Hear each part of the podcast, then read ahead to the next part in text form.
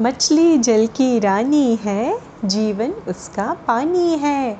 हाथ लगाओगे, डर जाएगी। बाहर निकालोगे, मर जाएगी। पानी में डालो, जी जाएगी। इतना पानी पी जाएगी। ये पोएम बच्चों, ये कविता सबने सुनी होगी। सब सुर में सुर मिला के बचपन में इसको गाते हैं।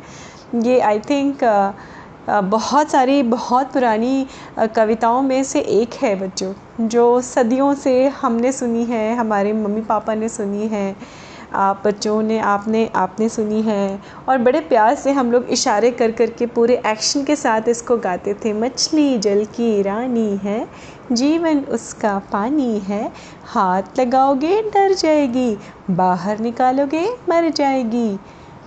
पानी में डालो, जी जाएगी। इतना पानी पी जाएगी। तो बड़ी मज़ेदार सी पोएम है ये बच्चों, और इसी से रिलेटेड हमारी आज की कहानी है। तो मछली एक बड़ा स्वादिष्ट फ़ूड खाना आप कह लीजिए होता है बच्चों। तो हम सब में से कई बच्चे आप लोगों में से फ़िश खाते होंगे, कई ऐसे हैं जो वेजिटेरियन होंगे शाकाहारी होंगे वो नहीं खाते होंगे। पर जो फ़िश खाते हैं जो नॉन वेजिटेरियन बच्चे हैं आप लोग में से जो भी खाते हैं बड़ी गुणकारी होती है फ़िश फ़िश में एमिनो एसिड्स होते हैं। फ़िश हेल्थ के लिए बहुत अच्छी होती है हार्ट के लिए बहुत अच्छी होती है। और बच्चों आपको पता है आ, इंडिया में भारत में भी अराउंड सिक्सटी परसेंट पॉपुलेशन जो है वो फ़िश खाती है। तो वो फ़िश आती कहाँ से है? फ़िश पकड़ी जाती है या तो समुद्र में से या फिर नदियों में से? तो नदी की फ़िश को फ्रेश वाटर फ़िश बोलते हैं और समुद्र की फ़िश को जो है सॉल्ट वाटर फ़िश बोला जाता है। खैर तो हमारा एक मछुआरा था जो नद, समुद्र के किनारे रहता था। उसका नाम था कुमार स्वामी तो कुमार स्वामी अपना रोज़ सुबह अपना नेट वेट उठा, उठाता था और चला जाता था और खूब सारी मछली निकालता था और जितनी एक बार में निकल आती थी वो लेके आके फटाफट से फ़िश मार्केट में बैठ के अपनी छोटी सी उसकी एक दुकान थी, वहाँ पे बैठ के फ़िश बेचता था, मछली बेचता था और उसने एक तख्ती लगा रखी थी वहाँ पे और वहाँ पे लिखा था, ताज़ी मच्छी मिलती है यहाँ। Fresh fish is sold here बेची जाती है सॉरी उसकी लाइन थी बोर्ड की ताज़ी मच्छी यहाँ बेची जाती है। और उस पर उसने लिखा हुआ था तो आ, वो आराम से बैठा हुआ था रोज़ की तरह से। अचानक उसका कोई एक ग्राहक आया और उसने बोला हाँ भाई मच्छी कैसे दी? तो उसने दाम बताया भाई अच्छा अच्छा दे दो दे दो। तो जब तक वो मछली को साफ़ कर रहा था, तोल रहा था, तब तक उस ग्राहक की नज़र पड़ी उस बोर्ड पे। तो उसने कहा, ए, कुमार स्वामी, बुद्धू है क्या? ये क्यों लिखा है, ताज़ी मच्छी बेची जाती है यहाँ? अरे, ताज़ी ही तो बेचोगे? तुम कौन सी बासी मच्छी बेच दोगे? ये ताज़ी लिखना बहुत बुद्धू लग रहा है, इसको हटा हटा हटाओ। तो उसने उठा, उसने कहा हाँ बात तो सही है, आपकी उसने फटाक से उस ताजी को हटा दिया। तो अब रह बच गया, मच्छी बेची जाती है यहाँ। ठीक है? अब वो आराम से मगन होके बैठ गया। फिर थोड़ी देर में एक और ग्राहक आया और उसने आके बोला कि हाँ भाई, मच्छी दे दो, एक किलो मच्छी दे दो।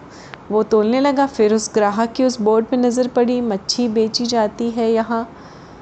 तो उसने कहा, अरे कुमारा स्वामी, तुम्हारा मच्छी यहाँ होता है और उसका एक किलोमीटर दूर तक महक जाता है। इसमें लिखने का क्या ज़रूरत है कि बेची जाती है यहाँ? इसको हटा दो। वो तो मालूम है ना। तुम इधर कोई चैरिटी के लिए थोड़ा लेके बैठे हो। अभी तुम क्या दान में थोड़ा दोगे मच्छी इतनी मेहनत करके पकड़ते हो तो?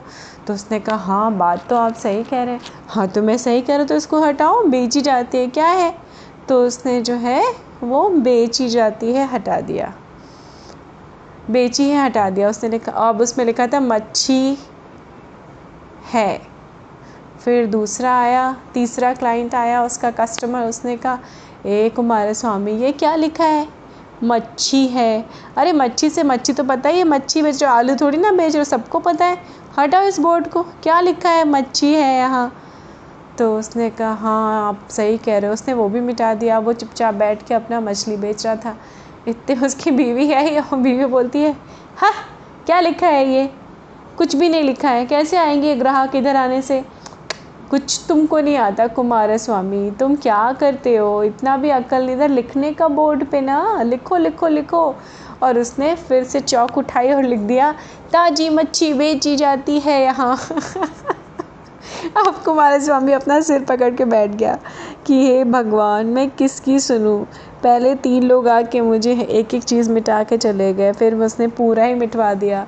अभी आई, इसने फिर से पूरा लिख दिया, अभी फिर लोग आएँगे, फिर ऐसा मिटवाएँगे। तो बच्चों, ऐसे बहुत सारे केसेस होते हैं कि जब आप अपनी मन की सुनो तो सबसे अच्छे रहते हैं। जितना आप लोगों की सुनेंगे ना बच्चों, उतना ही लोग अपने मन की बातें कहेंगे, क्योंकि हर इंसान हर बच्चा, हर इंसान एक ही चीज़ को अलग अलग तरह से देखता है। बच्चा हर एक के देखने का तरीका, हर एक के समझने का तरीका अलग अलग होता है।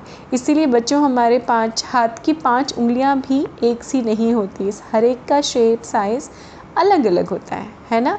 वैसे ही सबकी समझ भी अलग अलग होती है बच्चों। तो कभी भी किसी और की समझ के साथ मत चलिए। सुनिए सबकी, लेकिन करिए वही जो आपका दिल कहे कि सही है। वरना ऐसे ही लोग कर मिलते जाएँगे। कोई कुछ मिटवाएगा, कोई कुछ लिखवाएगा और आप कंफ्यूज से बैठे रहेंगे। तो बच्चों, ऐसे बहुत सारे क्षण आते हैं। मैं ये नहीं कह रही हूँ कि हर बात में ऐसा होना चाहिए। ऐसे बहुत सारे क्षण आते हैं लाइफ में ऐसे मोमेंट्स आते हैं, जहाँ पे आपको अपना कन्विक्शन दिखाने की ज़रूरत होती है।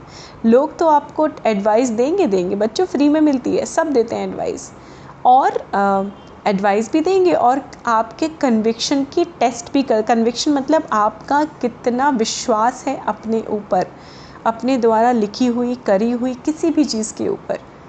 तो ऐसे भी लोग होते हैं जो आपको टेस्ट करते हैं, आपका परीक्षा, आपकी परीक्षा लेते हैं तो उसमें भी आपका कन्विक्शन आप कितने हेड स्ट्रॉन्ग हैं, आप अपनी चीज़ को लेके कितने ज़्यादा आपको ट्रस्ट है अपने ऊपर। तो बच्चों, हमेशा ये याद रखिएगा, अपने ऊपर ट्रस्ट रखना बहुत ज़रूरी होता है। कुमार स्वामी की तरह नहीं कि जो आया, उसने जो हटवाया, हटवा दिया, जिसने जो लिखना था लिख दिया। ऐसा थोड़ी ना होता है बच्चों।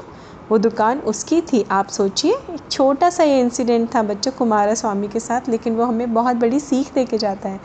कि जो आए वो हमें हमसे अपनी मनमर्जी का काम नहीं करा सकता, है ना? तो हमेशा अपने ऊपर कन्विक्शन अपना ट्रस्ट अपने ऊपर अपना फेथ कायम रखिए और अपने फेथ के साथ आगे बढ़ते जाइए। मैं आपके साथ भी आगे बढ़ती जाऊँगी, एक हर एक नई नई कहानी लेके आपके साथ रोज़ मिलती रहूँगी।